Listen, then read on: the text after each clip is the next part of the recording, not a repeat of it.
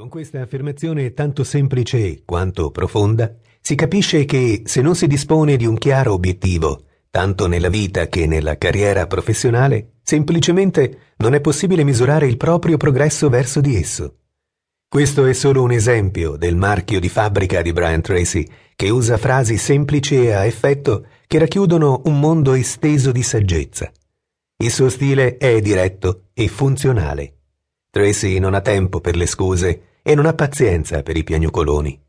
Per qualsiasi persona che crede di non poter avere successo e si logora con frasi del tipo è troppo tardi per me, non ho la formazione e l'esperienza necessarie per questa professione, non ce la faccio ad avere i fondi per iniziare, Tracy ha una risposta.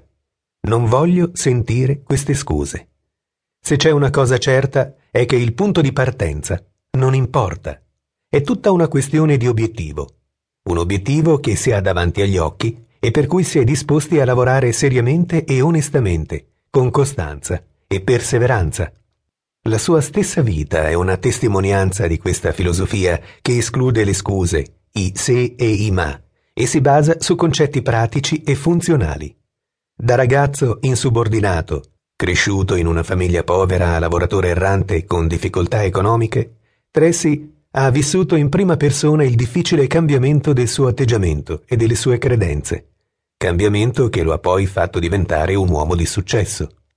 Dopo aver imparato le basi della vendita, ha continuato con una carriera costellata di successi in una varietà di campi e industrie, raggiungendo alla fine il grado di Chief Operating Officer.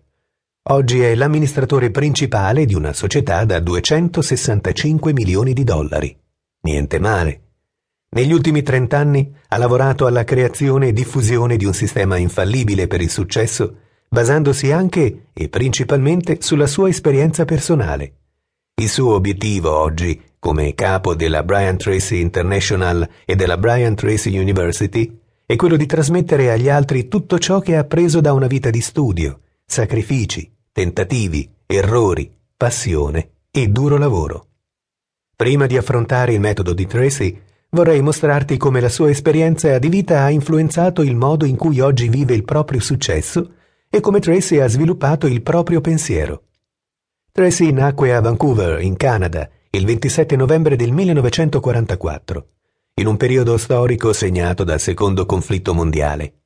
Erano quattro fratelli e la famiglia faticava ad arrivare a fine mese, tanto che i figli vestivano con capi di abbigliamento che arrivavano dagli enti di beneficenza suo padre non aveva un lavoro a tempo pieno e il suo salario non era mai sufficiente, ma entrambi i genitori erano persone oneste e dai buoni valori. Nel primo capitolo del suo libro Massimo rendimento, Tracy narra di come, fin da piccolo, fosse affascinato e incuriosito dal fatto che le altre famiglie stessero godendo di un migliore tenore di vita senza essere afflitte dalle preoccupazioni per il denaro. Scrive di come i suoi genitori continuassero a dire a loro stessi più e più volte, come un mantra, non possiamo permettercelo, non possiamo permettercelo, non possiamo permettercelo. Tracy ricorda spesso al suo pubblico che le persone diventano ciò che pensano la maggior parte del tempo. Numerosi studi sui milionari self-made, ovvero coloro che si sono fatti da soli, hanno rivelato che pensano all'autonomia finanziaria più che a ogni altra cosa. Come molte persone che vissero la depressione del dopoguerra, i genitori di Tracy pensavano tutto il tempo all'opposto, la povertà. Tracy non ottenne il successo e la fama tutto di un colpo, ovviamente. Prima di poter diventare un venditore famoso, dovette sperimentare parecchi fallimenti e momenti di sconforto, tanto durante l'infanzia quanto in età adulta. Come racconta lui stesso, fu un bambino con notevoli problemi comportamentali.